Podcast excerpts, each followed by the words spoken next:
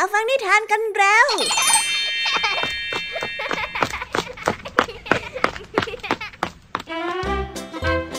สวัสดีค่ะน้องๆ ยินดีต้อนรับเข้าสู่ชั่วโมงนิทานกับรายการคิสอานี่วันนี้พี่ยามีและกองทัพนิทานหันษาพร้อมที่จะพาน้องๆ ไปตะลุยโลกแห่งจินตนาการที่เต็มไปด้วยความสนุกสนานและข้อคิดต่างๆกันแล้วเอาล่ะ ไปตะลุยโลกนิทานกันเลย นี่วันนี้พี่ยามีมาพร้อมกับนิทานที่แสนสนุกถึง 3 เรื่องด้วยกัน เริ่มต้นกันที่นิทานเรื่องแรก เป็นเรื่องราวของเจ้าหญิงตัวน้อยที่ได้รับพรในงานวันเกิด แต่เธอก็เผลอขออะไรบางอย่างโดยไม่ยั้งคิด ซึ่งส่งผลให้เธอต้องมาเสียดายในภายหลัง เอ๊เจ้าหญิงขอพรอะไร ทำไมถึงต้องมาเสียดายแบบนั้นล่ะคะ ว่าไปติดตามรับฟังพร้อมกันในนิทานที่มีชื่อเรื่องว่า พรที่หมดไปในนิทานเรื่องแรกของพี่แยมี่นะ ส่วนนิทานในเรื่องที่สองนี้มีชื่อเรื่องว่า นักปราชญ์ยังรู้พลังมาฝากกัน นิทานเรื่องนี้นะคะเป็นเรื่องราวของนักปราชญ์ท่านหนึ่ง ที่เดินทางออกแสวงหาความจริงของชีวิตไปกับเหล่าลูกศิษย์แต่ก็มีเหตุการณ์บางอย่างเกิดขึ้น ที่ทำให้นักปราชญ์รู้ว่า ตัวเองยังไม่สามารถหลุดพ้นจากความคิดที่ไร้การกันกรอง ซึ่งนี่กลายเป็นบทเรียนที่ยิ่งใหญ่แก่ทุกคนที่อยู่ตรงนั้น ว่าแต่บทเรียนนั้นจะเป็นอะไรกัน ว่าไปติดตามรับฟังพร้อมกันในนิทานเรื่องที่สองของพี่แอมมี่นะคะ และนิทานในเรื่องที่สามนี้ เป็นเรื่องราวของควายป่าสองตัว ที่กำลังตั้งท่าจะขิดกัน โดยระหว่างนั้นมีต้นหญ้าต้นเล็กๆเปล่งเสียงร้องไม่ให้ทั้งสองนั้นต่อสู้ แต่ก็ดูเหมือนว่าคำขอจะไม่เป็นผลซะเลย นอกจากนี้แล้วยังโดนบ่นตะเพิดให้หนีไปอีกทำไมต้นหญ้าถึงโดนว่าแบบนั้นล่ะคะเนี่ยว่าไปติดตามรับฟังพร้อมกันในนิทานที่มีชื่อเรื่องว่า ความบอบช้ำของผู้น้อยในนิทานเรื่องที่สามของพี่แยมมี่นะคะ และนิทานภาษาพาสนุกในวันนี้ค่ะลุงทองดีเห็นเจ้าจ้อยกำลังนั่งยิ้มหวานพอไปถามก็ได้รู้ว่าเจ้าจ้อยนั้นกำลังฝันแบบเลื่อนลอยถึงอนาคตที่ไม่มีทางสำเร็จ นั่นจึงทำให้ลุงทองดีต้องดึงเจ้าจ้อยกลับมาสู่ความเป็นจริง แต่เอ๊คำว่าเลื่อนลอยในที่นี้จะมีความหมายว่าอย่างไร ไปรับฟังพร้อมกันในช่วงนิทานภาษาพาสนุกกันได้เลยนะคะเป็นยังไงกันบ้างเอ่ย หลังจากที่ยามีได้เล่าความสนุกไปบางส่วนแล้ว น้องๆพร้อมที่จะไปตะลุยโลกนิทานกับรายการคิสอากันแล้วหรือยังคะ ถ้าพร้อมกันแล้วเราไปรับฟังนิทานเรื่องแรกกันเลยค่ะ กับนิทานที่มีชื่อเรื่องว่า พรที่หมดไปไปรับฟังกันเลย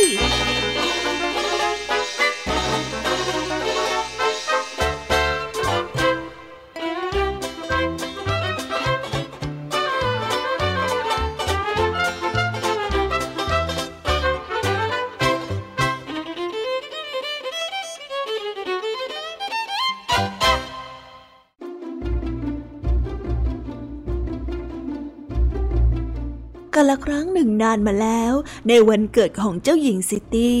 พ่อมดได้อนุญาตให้เจ้าหญิงนั้นขอพรได้สามประการ เจ้าหญิงรู้ทันทีว่า เธอน่าจะขอพรอะไรเป็นข้อแรกเออฉันน่ะอยากจะมีผมทองที่สวย แล้วก็ยาวสรวยเจ้าหญิงได้พูด ทันใดนั้น ผมของเจ้าหญิงก็ยาวขึ้นเรื่อยๆเรื่อยๆอย่างไม่ยอมหยุด เอ้ยฉันว่าผมมันยาวเกินไป งั้นข้อที่สองฉันอยากได้กรรไกรสักเล่มหนึ่งน่ะ เจ้าหญิงได้พูด และภายในพริบตาก็มีกรรไกรปรากฏขึ้นอยู่บนมือของเจ้าหญิงซิตี้ เจ้าหญิงซิตี้ได้ตัดผมของตัวเอง ยิ่งตัดเท่าไรผมก็ยิ่งยาวมากขึ้นมากขึ้น ผมของเจ้าหญิงซิตี้นั้นยาวไม่ยอมหยุด จนทั้งห้องนั้นเต็มไปด้วยผมยาวสีทองของพระองค์ พระองค์ต้องรีบทำอะไรบางอย่างแล้วเฮ้ยฉันอยากได้ผมเก่ากลับคืนมา แบบนี้มันไม่ใช่ มันยาวเกินไปเจ้าหญิงได้พูด และทันใดนั้นเองเจ้าหญิงก็มีผมเหมือนเดิม ต่อไปเนี้ย ฉันจะไม่พูดเรื่องผมอีกต่อไปเลยเจ้าหญิงองค์น้อยได้ตรัสออกมาอย่างน้อยใจ เจ้าหญิงซิตี้ยังคงสนุกกับงานวันเกิดของเธอ ช่างทำผมประจำวังได้เก็บผมยาวสีทองของเจ้าหญิงที่ตัดออกมาทำเป็นวิกผมสีทองของทุกคนในวัง คราวนี้เจ้าหญิงซิตี้ก็มีผมสีทองที่ยาว และแบ่งปันให้กับทุกๆ คนในวัง เธอนั้นมีความสุขและทุกๆ คนในวังก็มีผมสีทอง และมีความสุขไปกับเธอด้วย และในทุกๆวันของเธอก็ไม่ใช่วันที่เลวร้ายเหมือนอย่างที่เคยเป็น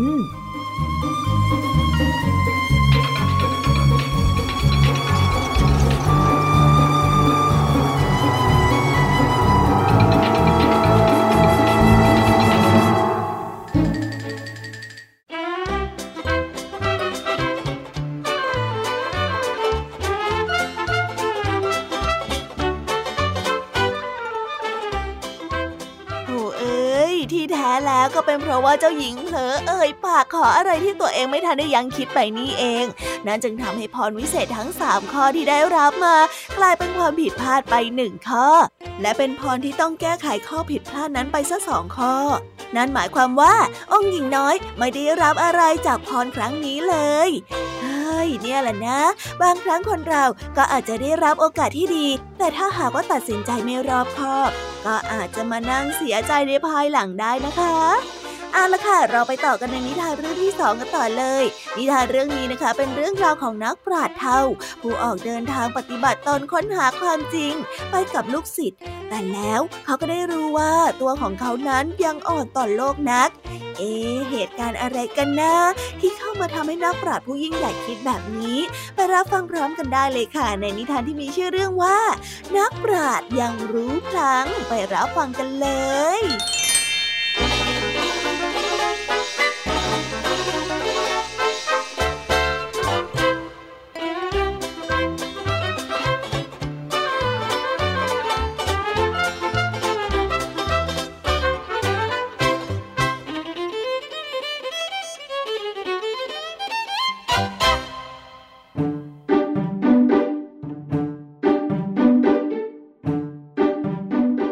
ละครั้งหนึ่ง ในอดีตที่นานมาแล้ว นักปราชญ์ท่านหนึ่งได้เดินทางท่องเที่ยวแสวงหาความรู้กับลูกศิษย์กลุ่มหนึ่ง ในขณะที่เดินผ่านแคว้นต่างๆ ซึ่งกำลังเกิดสงคราม จึงทำให้เกิดข้าวยากหมากแพง หาสเสบียงอะไรก็ไม่ค่อยจะได้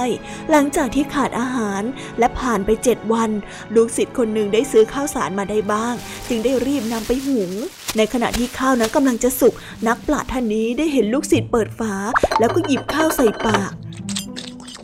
ท่านได้แกล้งทำเป็นไม่รู้ไม่เห็น และไม่ถามอะไรเมื่อข้าวนั้นสุกแล้ว ลูกศิษย์จึงได้เรียกนักปราชญ์คนนั้นไปทานข้าว ท่านได้พูดขึ้นว่าเมื่อกี้นี้ข้าฝันเห็นปรมาจารย์มาหา ข้าอยากจะนำข้าวที่ยังไม่ถูกใครกินมาก่อน ไปไหว้ท่านสักถ้วยหนึ่งจะได้ไหม นักปราชญ์ได้ถาม ไม่ได้ ข้าวหม้อนี้ข้าพเจ้ากินไปแล้วหนึ่งคำนำมาเส้นไหว้ไม่ได้แล้วล่ะท่านอาจารย์ ลูกศิษย์ได้ตอบทำไมล่ะ ก็เมื่อกี้นี้ตอนที่ข้าวกำลังจะสุกข้าเผลอทำขี้เท่าหล่นลงไปหน่อยนึง จะตักทิ้งข้าก็เสียดายข้าก็เลยตักกินไปนะ่ะเออคือข้าไม่ได้มีเจตนาที่จะกินก่อนนะครับ อาจารย์ นักปราชญ์ท่านนั้นได้รู้สึกเสียใจที่เข้าใจลูกศิษย์นั้นผิด และรู้สึกระอายใจพร้อมกับเอ่ยคำขอโทษ ปกติข้าเคยไว้ใจเจ้ามากที่สุด แต่ก็ยังคงคลางแคลงใจเจ้า แสดงว่าในใจของข้านั้นยังไม่มั่นคง เพราะว่าข้านั้นตัดสินเจ้าจากความคิดของตัวข้าเอง จนเกิดความผิดพลาด อืม พวกสิทธิ์ทั้งหลาย พวกเจ้าจงจำไว้นะ การจะเข้าใจใครสักคนหนึ่งเนี่ยไม่ใช่เรื่องง่ายเลย เราควรจะพิจารณาให้ดีให้รอบคอบ อย่าตัดสินความจริงจากสิ่งที่เห็นเพียงครั้งเดียวเท่านั้น เข้าใจไหม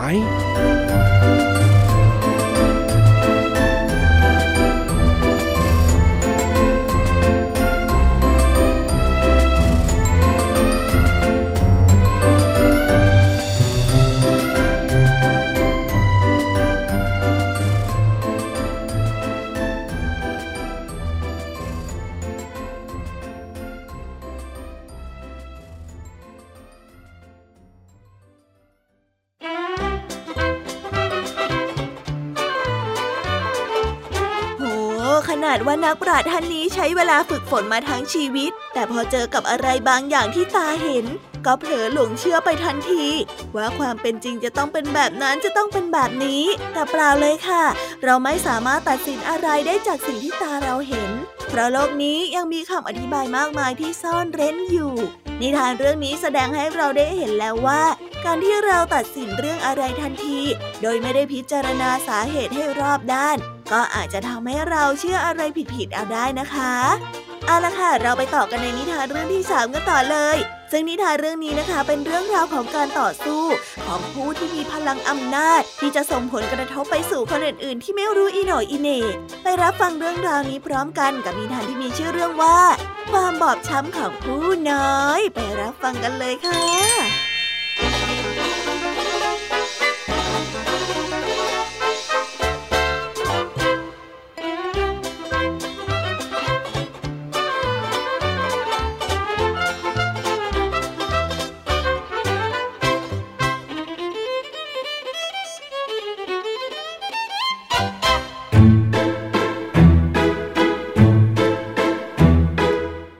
ละครั้งหนึ่งนานมาแล้ว ควายป่าทั้งสองตัวได้ตั้งท่าจะขิดกัน พวกต้นหญ้าได้เห็นท่าว่าจะแย่เราแล้ว จะต้องถูกเหยียบย่ำจนแหลกลานเป็นแน่ จึงได้พากันไปขอร้องให้ควายป่าทั้งสองนั้นหยุดต่อสู้กัน หรือว่าไปต่อสู้ที่อื่นกันก็ได้ ต้นหญ้าต้นหนึ่งได้กล่าวขึ้นว่าอ้าพวกข้าทั้งสองาท่านทั้งสองตัวมาผิดกันบริเวณนี้ พวกข้าจะต้องตายกันหมดแน่ๆเลยทั้งที่พวกข้าไม่ได้เกี่ยวข้องอะไรกับความโกรธของท่านทั้งสองอะทำไมพวกข้าถึงจะต้องมาเสี่ยงกับการต่อสู้ของพวกท่านด้วยอะควายป่าตัวหนึ่งจึงได้ตอบกลับไปว่าข้าคุยกับศัตรูข้าไม่ได้คุยกับพวกเจ้าสักหน่อย แต่ถ้าเจ้าตายเนี่ย มันก็ไม่ได้เกี่ยวอะไรกับข้าเลยใช่ไหมล่ะ ควายป่าอีกตัวหนึ่งจึงได้ต่อว่าไปว่า ถ้าหากว่าเจ้ากลัวจะเป็นอันตรายแล้วก็เจ้าก็จงพากันไปอยู่ที่อื่นซะสิเฮ้ยเสียเวลาข้าจริงๆสองตัวจะย้ายไปที่อื่น ยังมาบอกให้ข้าย้ายไปที่อื่นอีก แล้วข้าจะย้ายได้ยังไงกันเล่าก็ที่อยู่ข้ามันอยู่ที่นี่ หลังจากที่ไปขอร้องเจ้าควายแต่ก็ไม่สำเร็จ ต้นหญ้าจึงต้องทำใจ และรอการต่อสู้ครั้งนั้นจบลง ไปด้วยความเศร้าส้อย และต้องลุ้นระทึกอยู่ตลอดว่า เจ้าควายทั้งสองนั้นจะขิดกัน และมาเหยียบย่ำตัวเองหรือไม่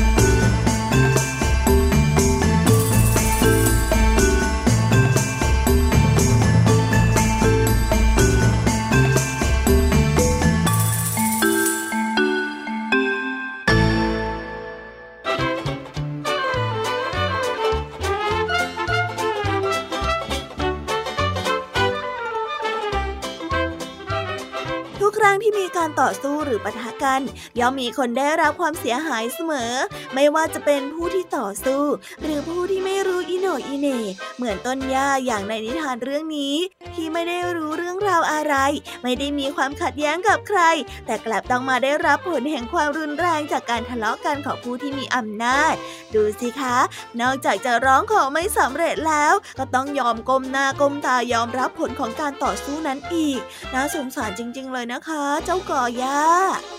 เอาละค่ะน้องๆ ตอนนี้นะคะ ก็จบนิทานในส่วนของพี่แยมมี่กันลงไปแล้ว เราไปต่อกันในช่วงนิทานภาษาพาสนุกกันเลย วันนี้เจ้าจ้อยนั่งยิ้มหวานอยู่คนเดียว คาดหวังว่าชีวิตจะดีขึ้น เพราะไปอ่านหนังสือดูดวงที่ทำนายเอาไว้อย่างเลื่อนลอยลุงทองดีจึงต้องมากระตุกให้เจ้าจ้อยกลับมาสู่ความเป็นจริง ไปติดตามเรื่องราวความสนุกและความหมายของคำว่าเลื่อนลอย พร้อมกันในช่วงนิทานภาษาพาสนุกกันได้เลยค่ะ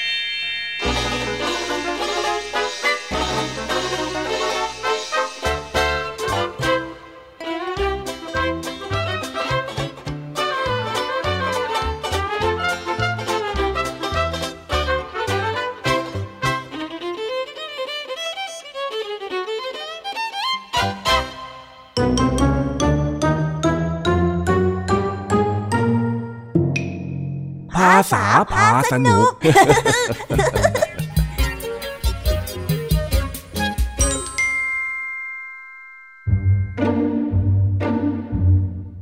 ลุงทองดีเห็นเจ้าจ้อยกำลังทำหน้าเคลิบเคลิ้มดูท่าทางเหมือนกำลังเพ้อฝันถึงอะไรบางอย่าง โดยเหตุนี้ ลุงทองดีก็คิดว่าต้องมีเรื่องพิลึกในหัวของเจ้าจ้อยอยู่แน่ๆ จึงได้เดินเข้าไปแซวเพื่อขัดจังหวะความฝันของเจ้าจ้อยเอ นั่นเจ้าจ้อยเป็นอะไรทำไมถึงได้นั่งหน้าเยิ้มแบบนั้นล่ะนั่นนะฮะ ถ้าเป็นอย่างนี้ได้ก็ดีนะสิ เอ้ย เจ้าจ้อย เอ็งนั่งยิ้มอะไรของเอ็งเนี่ย เริ่มจากอะไรก่อนดีนะซื้อของเล่นเยอะๆ หรือว่าจักรยานคันใหม่ที่มีเกียร์เยอะๆดีอะอืมเอ้ย เจ้าจ้อย นี่ข้าเรียกเอ็งไม่ได้ยินเหรอ โอ้ยได้ยินสิลุง อ้าว ได้ยินแล้วทำไมไม่หือไม่อือฮะทำอย่างกับข้าไม่มีตัวตนอย่างนั้นน่ะเออเออเออลุงอย่าน้อยใจไปเลย เดี๋ยวให้ถึงเวลาก่อนจอยจะซื้อของให้เป็นการปลอบใจนะจ๊ะพูดจาอะไรฟังดูประหลาดจริง ๆ แล้วนี่เอ็งยังไม่ตอบข้าเลยนะ ว่าทำไมเอ็งถึงมานั่งยิ้มแบบนี้เนี่ยคนอารมณ์ดีก็ต้องยิ้มนะสิจ๊ะแล้วไปอารมณ์ดีเรื่องอะไรมาเล่า เฮ้ย คุยกับเองแต่ละครั้งเนี่ย กว่าจะได้ใจความมันต้องถามเยอะเหลือเกิน จ้อยกำลังจะรวยแล้วล่ะสิลุง คนรวยจะต้องยิ้มเข้าไว้ก่อนสิฮะรวย เองจะรวยได้ยังไงกัน เองซื้อหวยเหรอเปล่าจ้ะลุงจ้อยไปอ่านหนังสือมาตั้งหาก หลายเล่มบอกตรงกันหมดเลย อ๋อ หนังสือวิทยาศาสตร์ที่บอกว่าถ้าเป็นนักวิทยาศาสตร์แล้วจะได้เงินเยอะใช่ไหม ไม่ใช่จ้าหรือว่าเป็นหนังสือคู่มือทำหมูปิ้งให้อร่อยกว่าเดิม เพื่อที่เองจะได้มาช่วยแม่ทำหมูปิ้งขายให้รวย ก็ไม่ใช่อีกนั่นแหละจ้ะๆอ้าวแล้วมันหนังสืออะไรกันล่ะฮะ ไหนบอกข้าสิข้าก็ชักจะอยากรู้แล้วนะเนี่ยอ๋อหนังสือดูดวงนะจ๊ะฮะหนังสือดูดวงเนี่ยนะ ใช่แล้วหนังสือดูดวง ทุกเล่มบอกเหมือนกันหมดเลย ว่าราศีมังกรกำลังดาวรุ่งพุ่งแรงมีเงินทองไหลมาเทมาสุขภาพดีไม่มีเรื่องให้ต้องกลุ่มใจด้วยเฮ้ยแค่นึกใจก็รู้สึกปลื้มใจแล้วเนี่ย เฮ้ยเสียเวลาจริง ๆ ไม่น่ามาหลงคุยกับเองเลย เอ้าลุงลุงลุงอย่าเพิ่งไป อยู่ก่อน เนี่ยนะ เดี๋ยวถ้าจอยได้ตังค์มาจอยจะจ่ายให้ลุงคนแรกเลยค่าอะไรล่ะฮะค่าก๋วยเตี๋ยวที่เองค้างค่าไว้ใช่ไหม ไม่ใช่แค่นั้นสิลุง จอยจะจ่ายให้ลุง ค่าที่ลุงเป็นลุงดีเด่น เอาไปสักสิบหมื่นล้านเลย โถเจ้าจ้อย ข้าว่าเองเนี่ยชักจะเพ้อหนักพูดจาเลื่อนลอยไปทั่วแล้วนะ แน่นอนจ้อยนะพร้อมที่จะมีความสุขแบบล่องลอยไปทั่วจักรวาลอยู่แล้ว ไม่ใช่แบบนั้นสิคำว่าเลื่อนลอยที่ข้าพูดเนี่ย เป็นคำที่หมายถึง การไม่อยู่กับร่องกับรอย ไม่คงที่แล้วก็ไม่แน่นอนต่างหากเล่า เองน่ะฝันอะไรไปเรื่อย ไม่มีหลักฐานสักอย่าง อะไรกันลุงหนังสือสามเล่มที่จอยอ่านทำนายเหมือนกันหมดทั้งสามเล่มเลยนะอะถ้างั้นข้าจะถามเองหน่อยนะ เองยังเรียนไม่จบเลย งานก็ไม่ได้ทำเองจะไปเอาเงินจากไหนมาเยอะแยะ เออก็เขาอาจจะทำนายเผื่ออนาคตที่ไกลมากๆไงลุง แบบว่าอีก10ปีอีก 20 ปีอะไรอย่างเงี้ย ถึงวันนั้นน่ะ จอยจะต้องร่ำรวยดวงรุ่งพุ่งแรงประสบความสำเร็จแน่นอนหรางั้นข้าถามเองอีกสักอย่างหนึ่งเถอะ คนที่จะประสบความสำเร็จในอนาคตเนี่ยทำการบ้านในวันนี้หรือยังก็เฮ้ ยยังอะจ้านั่นไง อย่าไปคิดไกลถึงตรงนั้นเลยเจ้าจ้อย ถ้าหากว่ายังไม่รับผิดชอบกับปัจจุบันเนี่ย อนาคตก็ไม่มีทางสำเร็จหรอก โอ้ลุงทองดีอะมาพูดดักความฝันจ้อยอีกแล้ว แบบนี้เนี่ยเขาไม่เรียกว่าความฝันหรอกนะเจ้าจ้อยแต่มันคือจุดที่ใจอยากจะไปถึงเลยนะ ถ้าอย่างเงี้ยไม่เรียกว่าความฝันแล้วมันจะเรียกอะไรเล่าจุดที่อยากจะไปถึงแบบไม่มีเหตุผลเนี่ย เขาเรียกว่าความเพ้อฝันนะสิ โอ้ลุงอะไม่เข้าใจจ้อยเลย อย่าว่าแต่ข้าเลย ใครเขาก็ไม่เข้าใจเองหรอก งั้นจะทำการบ้านก่อนก็ได้ จะได้เป็นเส้นทางฝันสู่การเป็นคนดวงรุ่งพุ่งแรงมหาเศรษฐี เออ ถ้าเริ่มต้นแบบนี้มันก็พอจะเห็นแนวขึ้นมาบ้าง เอ้า ไหนลองทำท่าเขียนเขียนๆลงกระดาษหน่อยสิอย่างนี้เหรอจ๊ะอย่างนี้เหรอ เออเออเออนี่ไง รัศมีคุณชายจ้อยมาแล้วเนี่ย ดูสิเอาเอาเขียนอีกเขียนอีกลุงทองดีอะมาทำลายความฝันของจ้อยแล้วยังมาทำล้อเลียนจ้อยอีกโอ้โอ้โอ้โอ้ข้าล้อเล่นนะอะยังไงก็พยายามเข้า เดี๋ยวสักวันก็คงจะได้อย่างใจนั่นแหละนะ ก็ได้จ้ะงั้นลุงมาสอนจ้อยทำกันบ้านหน่อยแล้วเฮ้ย มันเกี่ยวอะไรกับข้าเล่า ฝันของเองเองก็ทำเองสิ โอ้ ช่วยหน่อยนะลุง ลุงไม่อยากสมใจไปถึงฝันเหรอ นั่น เอาคำพูดของข้ามาหลอกใช้ข้าอีกแล้ว มามามาช่วยใจฟ้าดีๆ เอ้าตรงไหนล่ะว่ามาสิตรงนี้จ้ะ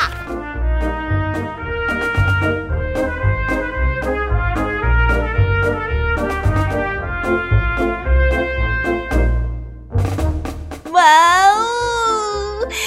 ไปแล้วนะคะ สนุกสนานกันไม่น้อยเลยทีเดียวสำหรับวันนี้เรื่องราวความสนุกก็ต้องจบลงไปแล้วละค่ะ พวกเราและรายการคิสอาวก็ต้องขอบอกมือบายบายกันไปก่อน ใครที่มารับฟังไม่ทันสามารถไปรับฟังย้อนหลังได้ที่ไทย PBS Podcast นะคะ วันนี้จากกันไปด้วยเพลงเพ้อๆในช่วงสุดท้ายของรายการแล้วไว้เจอกันใหม่ในตอนถัดไปสำหรับวันนี้ สวัสดีค่ะ บายบา